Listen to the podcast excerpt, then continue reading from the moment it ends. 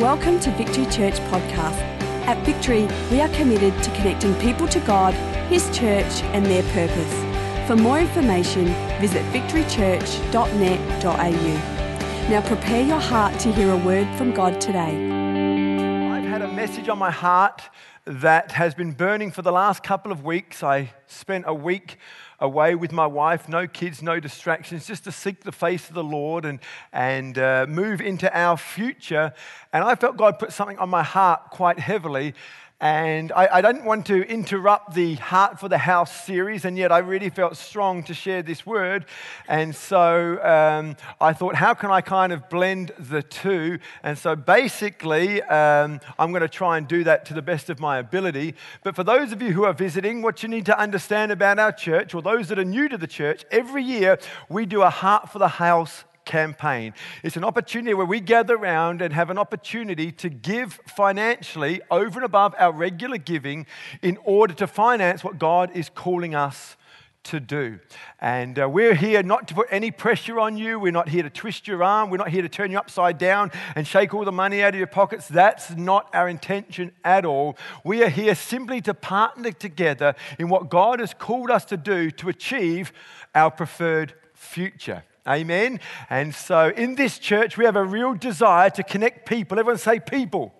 God has left us here on planet Earth not to have incredible worship, not to have incredible church services. Our main reason, I believe, that God has left us here on planet Earth is to connect people, precious people, to God, to His church, and to their purpose. And we do that ultimately on three fronts. We do it through the church, we impact our community, and we have a kingdom perspective. And so, on those three, three fronts, we want to reach those three objectives of make, uh, reaching people and connecting people to God, to His church, and ultimately to their purpose. And uh, we, I can think of nothing better than to work together with a group of like minded people to see that achieved. Amen. But by way of introduction, so next week we'll look at the church, and the following week we'll look at the community and kingdom together. And then we're done, and we'll be taking up an offering uh, the following Sunday. But prior to that, I want to share something with you that I've simply entitled, Do You Really Care? And I think this is a great launch for us as we launch into the Heart for the House campaign because it's a good opportunity for us just to take stock and think whether or not we really care. And to do that this morning, I want to read a particular portion of scripture found in Luke. Everyone say Luke. Luke is one of those who wrote down the events of the life of Christ. And I want to pick it up in verse 10. Luke chapter 10, and reading from verse 38. It says, Now it happened as they went that he entered a certain village. A certain woman named Martha welcomed him into her house. And she had a sister called Mary, who also sat at Jesus' feet and heard his word. But Martha was distracted by much serving. And she approached him and said, Lord, do you not care that my sister has left me to serve alone? Therefore, tell her to help me. And Jesus answered her, Martha, Martha. You are worried and troubled about many things, but one thing is needed, and Mary has chosen that good part, which will not, sorry, which will not be taken away from her. Here's the scenario Jesus has been out ministering and ministry back in those days did not look like the ministry today where we can get in a car, get on a plane. He did most things by foot. If it was a good day, he may have been able to sit on the back of a donkey. There were not the paved roads that we have today, so there was dust and there was dirt, and it was in the Middle East where it was very hot and sunny. And so you've got a hot, sweaty, dirty, dusty Jesus, and he knocks at the door.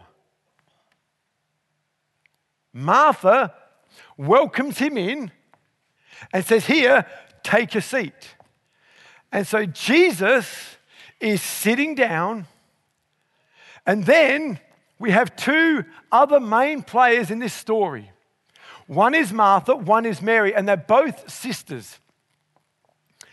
And as Jesus is sitting down, Mary takes the opportunity to sit down with Jesus and begin to dialogue with him. I mean, she's really grateful to see Jesus. And I don't know exactly what the conversation looked like, but I imagine Mary, in her love for Jesus, the conversation would be like, Oh, Jesus, how are you doing? How are you going? You're looking well. How's life on the road? Oh, I wish I could have been there with you. Hey, what's been happening? Have there been any more healings or signs or wonders? Tell us, Jesus. Tell us all the stories. Come on. Hey, Jesus, how you going with the Pharisees? Last time I remember, they were giving you a bit of grief. How's it going? How's that going for you? That's got to be tough. How you doing? How you coping? You right? You okay? That's Mary. I, I don't know how it is that you read the Word of God, but for me, when I read the Word of God, I try my best to get in the story. And I try not to read the story with the end in mind. Because the trouble is, when you know the end, you can, you can miss the bits in the middle.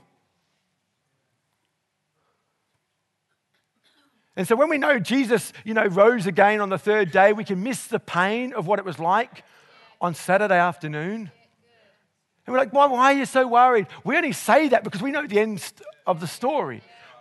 But we've got to place ourselves in the middle of the story before we know the end.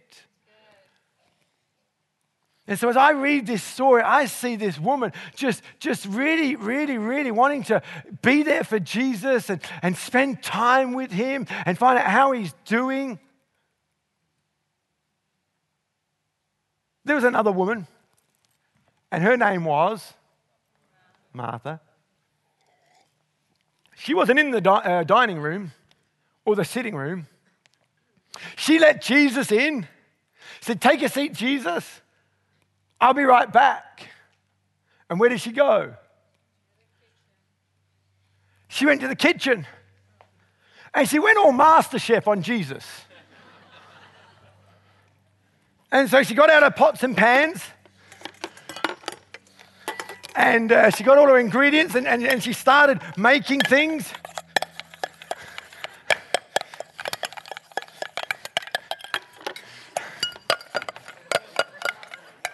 And as she's doing all this, she looks over and, and there's Mary. Hey, Jesus, tell us about the Pharisees. And, and, and the more busy she gets, the more upset she's getting.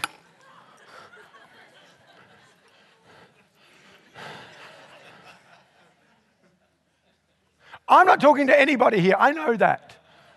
I'm talking about somebody you know.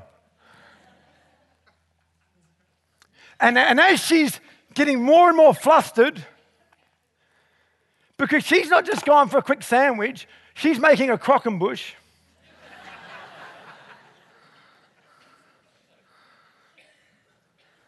And she's got just amount of eggs and they fall to the floor and she's like, ah, oh, she's totally flustered. And what's making it worse is that as she peers into the sitting room, Mary's having a great time. She's struggling in the kitchen with no one helping her. And to top it off, her sister is having a great time with Jesus.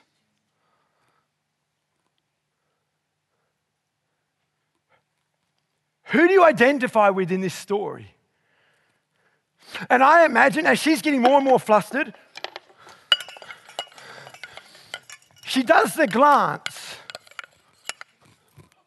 She's trying to get Mary's attention.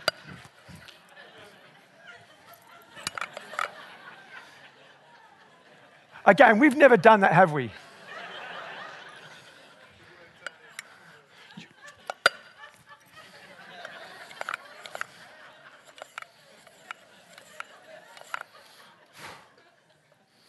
Then she did the death stare.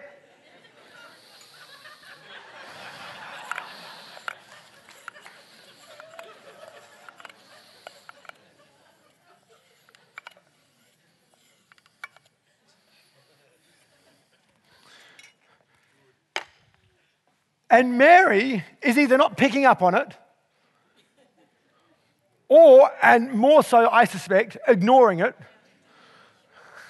I imagine Mary's like, Jesus. Anyway, go on. Mary's caught her eye, rolling. Go on, Jesus. Tell me more. What happened next? What happened next? Mary's getting really ticked now. That is not working, the death is not working. Now she's making noise. You know that making noise in the kitchen?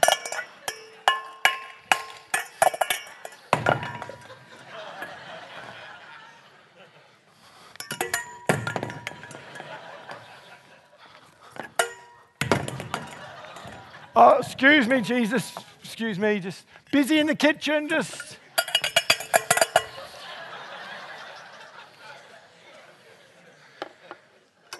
Again, I don't sense I'm talking to anybody here.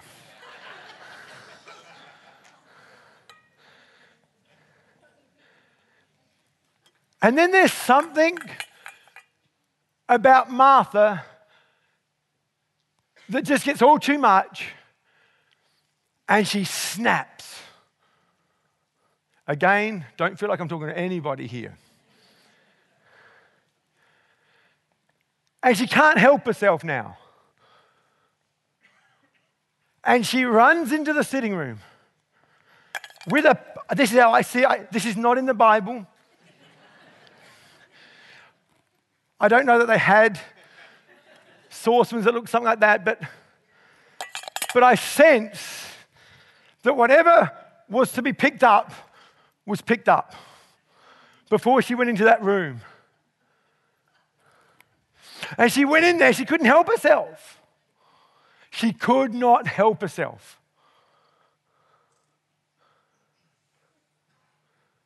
She didn't look at her sister and say, Hey, Mary, could you please come and give me a hand? What she does she doesn't even talk to Mary, the one person she's trying to get help from. She goes to somebody else, on this occasion, Jesus.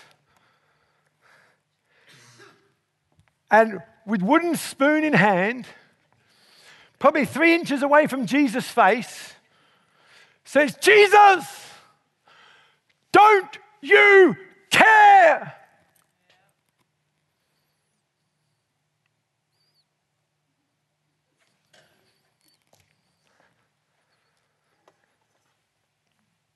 I have a real issue with that.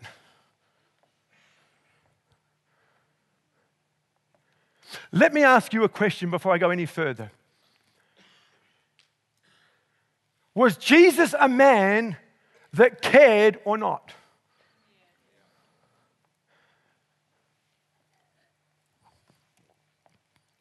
And yet, he got accused of not caring. This man that left the splendor of heaven, came to planet Earth as a humble babe in a manger, took on a body of flesh, was accused and mistreated, and was not too far away from ultimately offering his life as a sacrifice and ransom for the world. He'd just come off a ministry tour where he gave himself helping people. This Lord of the universe is sitting there with a wooden spoon three inches from his face being accused of not caring. Wow.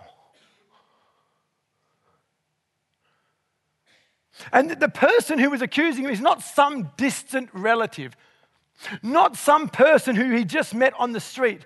This is a woman who had done much life with him, someone who should have known him better and known better. Here's the thing about this account this is not the only time Jesus was accused of not caring. There is another occasion where the disciples were in a boat with Jesus. Jesus says, Let's go to the other side, and he fell asleep. But in the middle of the lake, a storm broke out. Jesus was asleep on his cushion, and the disciples are panicking. They can't handle it. They don't know what to do. They wake Jesus up, and what do they say? Don't you care? And again, these are not distant relatives. These are not random strangers who don't know Jesus, know his heart, know him intimately. These are the people that are closest to Jesus. And yet they're asking, Don't you care? If Jesus' disciples and Martha and those that are closest to Jesus can accuse the one who cared the most of not caring at all, I think we have to ask ourselves one question this morning. Is our understanding of care really care at all? Is it possible that what we think true care is and what it should look like has nothing to do with what Jesus interprets as care? Because when the one who cared more than anybody else on the planet gets accused of not caring, we have a problem. Unless, of course, Jesus was wrong. And you'd have to be a brave person to say Jesus got it wrong. And so, what does care look like? As I said last week, Jesus was ever the opportunist, always looking for a moment to teach into. And Jesus,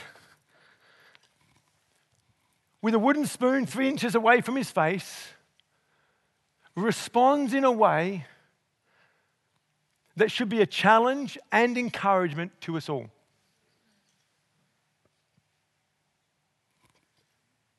He does three things that I can see in this account that is both helpful and something I believe that he wants us to model and grasp if we are to truly care. The first thing Jesus does, that is assuming now you'll want to know what he did. Or how many of you are going to say this? Tony, I don't really care what Jesus did. I, I'm on Martha. I'm Team Martha. You know what? God made me the way I am, and that's the way I'll always be. So don't tell me what Jesus said. But the trouble is, we're in church and I feel obligated.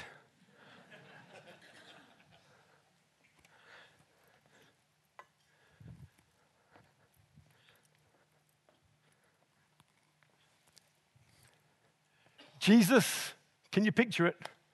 Spoon.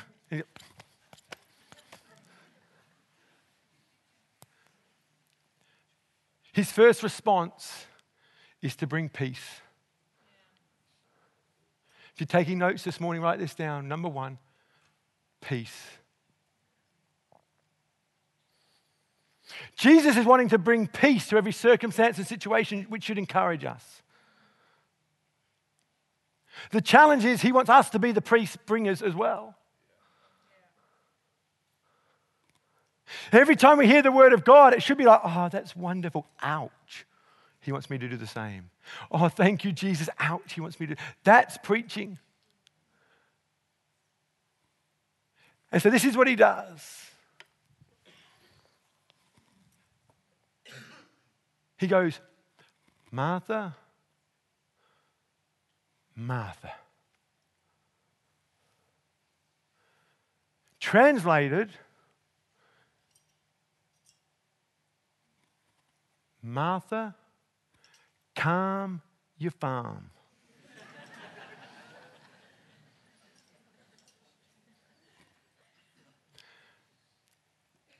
Martha, take a chill pill.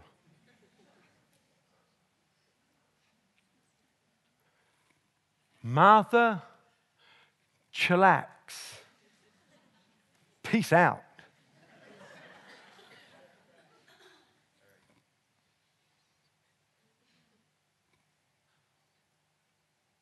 Isn't it wonderful that Jesus brings peace?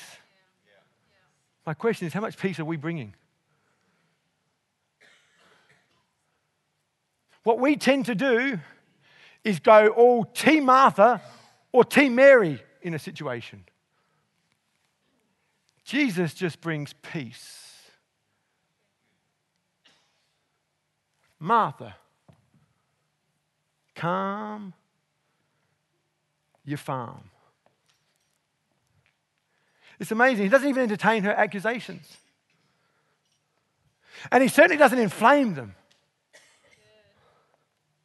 Would I be so far wrong and so far removed from the truth to highlight this is how many of us respond?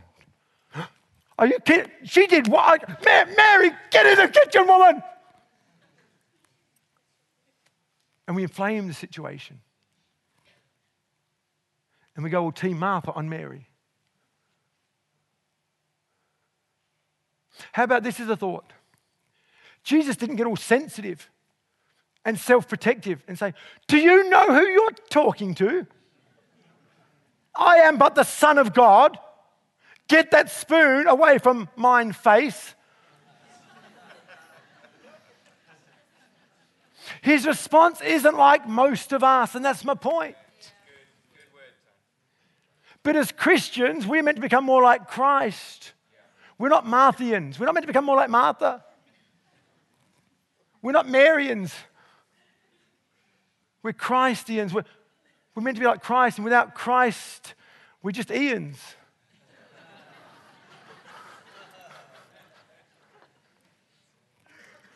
With all respect out there to any Ian among us.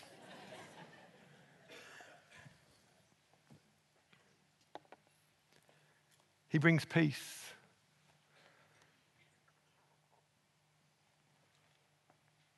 He didn't listen to her complaint.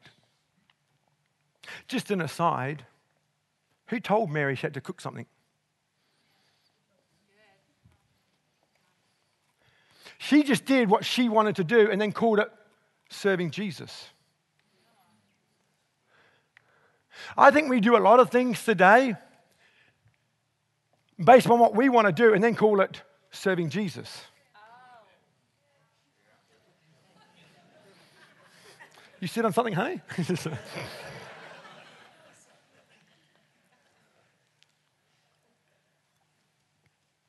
First thing he does, he brings peace. The second thing he does, he brings perspective.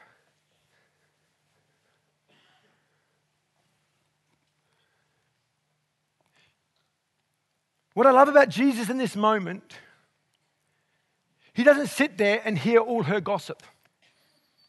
He doesn't sit there and let her have a tirade on another person that he loves, Mary, for five hours. Uh-huh. Uh, oh, that's not very, oh, that's not very good. Tell me, oh, oh, oh. See, in these moments, we don't need information, we need perspective. Jesus bought something that was lost. And what was lost in this moment was perspective. It wasn't a matter of whether Mary was helping or not. It wasn't a matter of being in the kitchen or not. It was that all perspective had been lost. And Jesus' words to her, after bringing the peace, Martha, Martha, calm your farm. He says this You're worried by a lot of things. My gosh, girl. My gosh. You're worried about a lot of things. There are so many things occupying your mind right now. I, can see it, Martha. You, there's a, you're all churned up on the inside. And Martha, if I can be honest, you're making my visit to you far more difficult than I intended it to be. You're making relationship, you're making family far more awkward and far more difficult and much harder than it needs to be.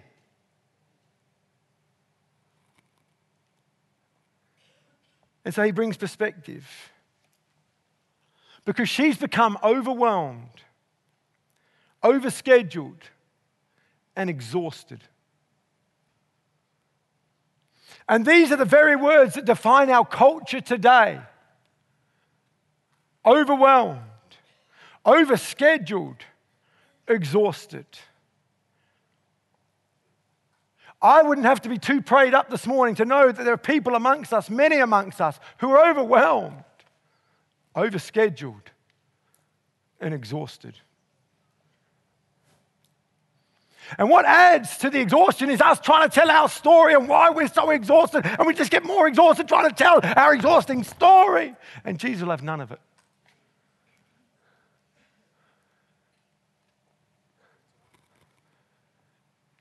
And so he just brings perspective.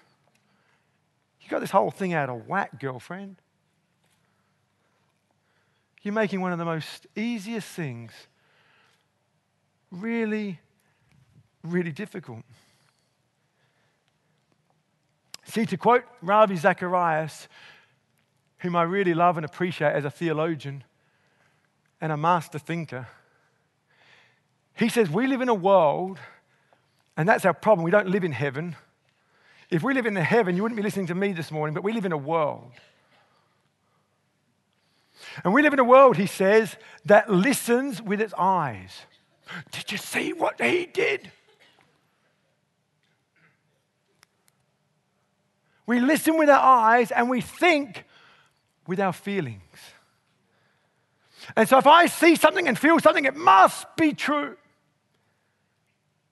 And Jesus came to counteract that culture. He actually went as far as to say this. He said, Stop judging by mere appearances, but stop and make a right judgment. And you never make a right judgment based upon what you see or what you feel. When we make judgments based upon what we see and what we feel, we'll always become overwhelmed overscheduled, and exhausted. First thing Jesus does Martha, Martha. He brings peace. I thank God for the peace Jesus has brought into my life. Secondly, he brings perspective. You're worried about many things. Maybe this little simple illustration that I've played out doesn't identify with your story and where you're at because you're not into kitchens, you're not into cooking. But it could be the workplace, it could be exam time. You're so stressed out about exams coming up. Maybe you're an animal lover and you've got to get home because the dog's got to get his meal on time and you're just, you're just worried about so many things.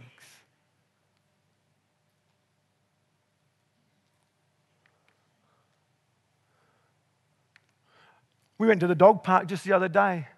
And when we go to the dog park, I always take my kids because there's no way I'm going to be seen with a little Maltese Shih Tzu by myself. I mean, I do love him. I just don't want to be seen with him. It's all right. And so we were there, and when you get to a dog park, you take it off the lead and it just runs. And there's lots of other dogs. Not too many Maltese Shih Tzus, surprisingly enough. But there are a lot of big dogs.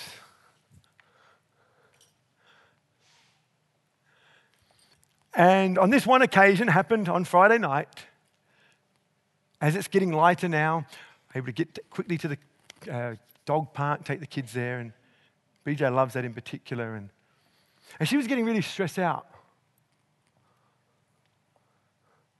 Because our little dog was getting picked on by two or three bigger dogs. I could see her getting stressed. And at that moment, I knew it was my job to bring some perspective. And I said, BJ, BJ. If Tobias gets eaten,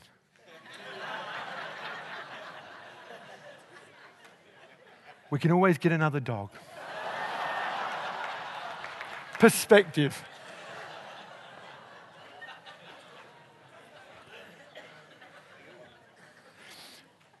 For the dog lovers out there or the animal lovers who say I'm being cruel, no, I'm not. I'm, I'm, I'm being kind because we just fed another dog.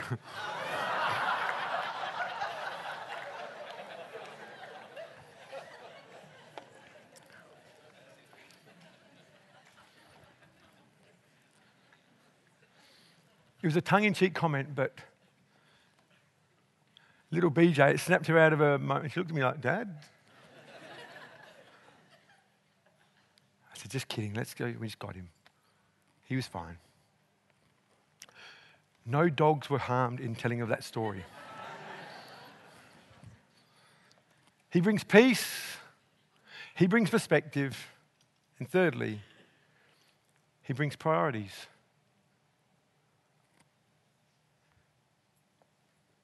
He says, Martha, only one thing's important.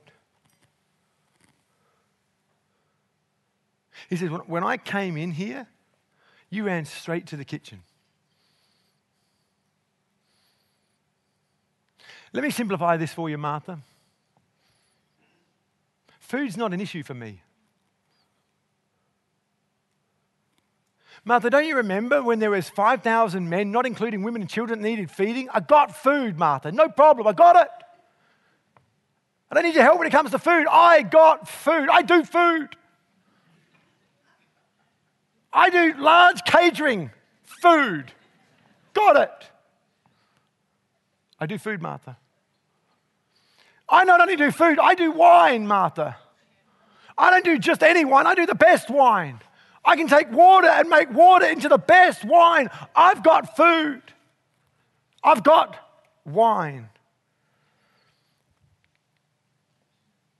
But what I'm not too sure about right now is whether I've got you.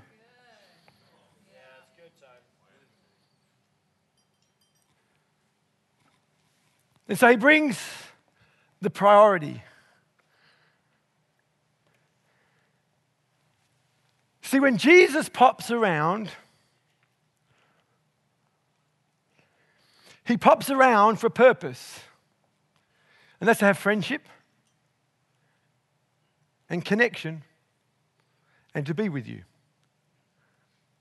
That was the purpose of his visit, just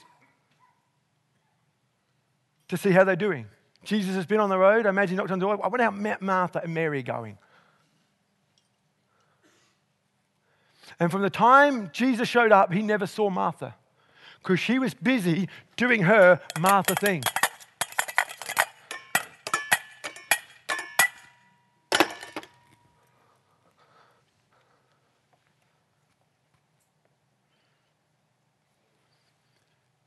And not only that,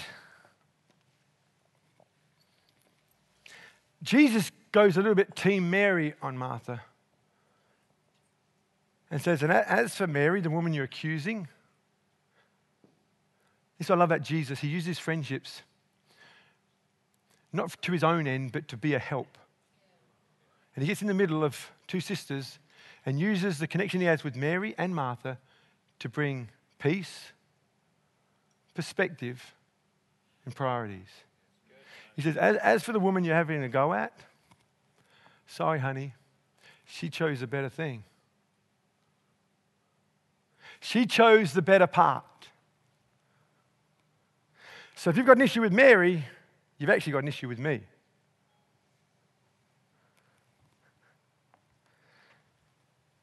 And by affirming Mary, he invites Martha to put down her spoon and come and join them.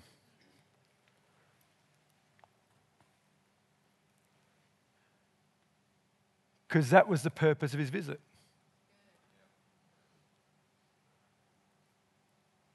Jesus wants to bring peace, perspective, and priority to my life. And he wants to bring peace, perspective, and priority to your life. He wants us to lay down our efforts and all the things that we're doing that He hasn't asked us to do to come and get involved in what He's doing.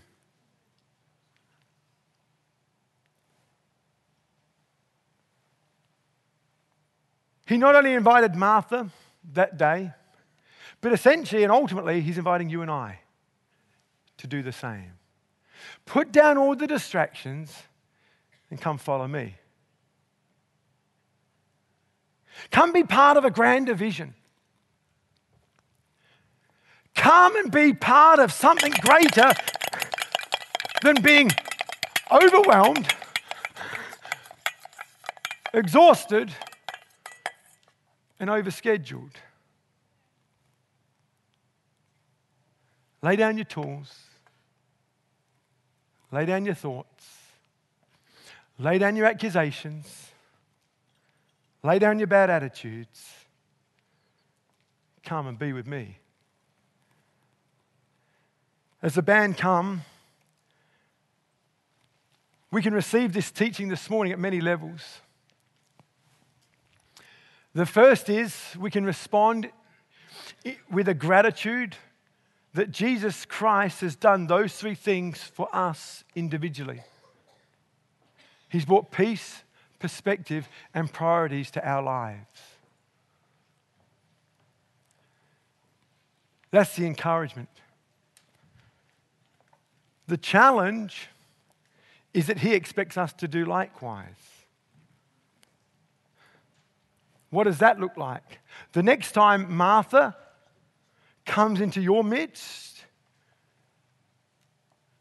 the challenge is to be like Jesus. Whoever Martha represents, it's to bring the peace to that person, the perspective to that person, and the priorities to that person. The other challenge, of course, is for us not to be the Martha, which is probably the bigger challenge. But also, we can brace this at a church level. You see, at Victory Church, we have a vision to connect people, precious people, to God, to His church, and to their purpose. And as I've already stated, we do that on three fronts church, community, and kingdom. And we're going to look at those three things over the next two weeks. And I want to ask you to put some of the things that are competing for the grand division. the thing about a grand division, it has a grander price tag. You can't achieve the grand division without paying a price. And as I said at the beginning of this talk this morning, I can think of nothing better than to do life with a group of like minded people with similar heart on the same mission and vision and achieving much for Christ. You see, I don't want to just be known for the numbers. I want to be known as a church for the maturity. I'd love to be known as a group of people that could actually be ones that bring that peace, the perspective, and the purpose when those three things are lost. And you don't have to look far for those three things to be lost.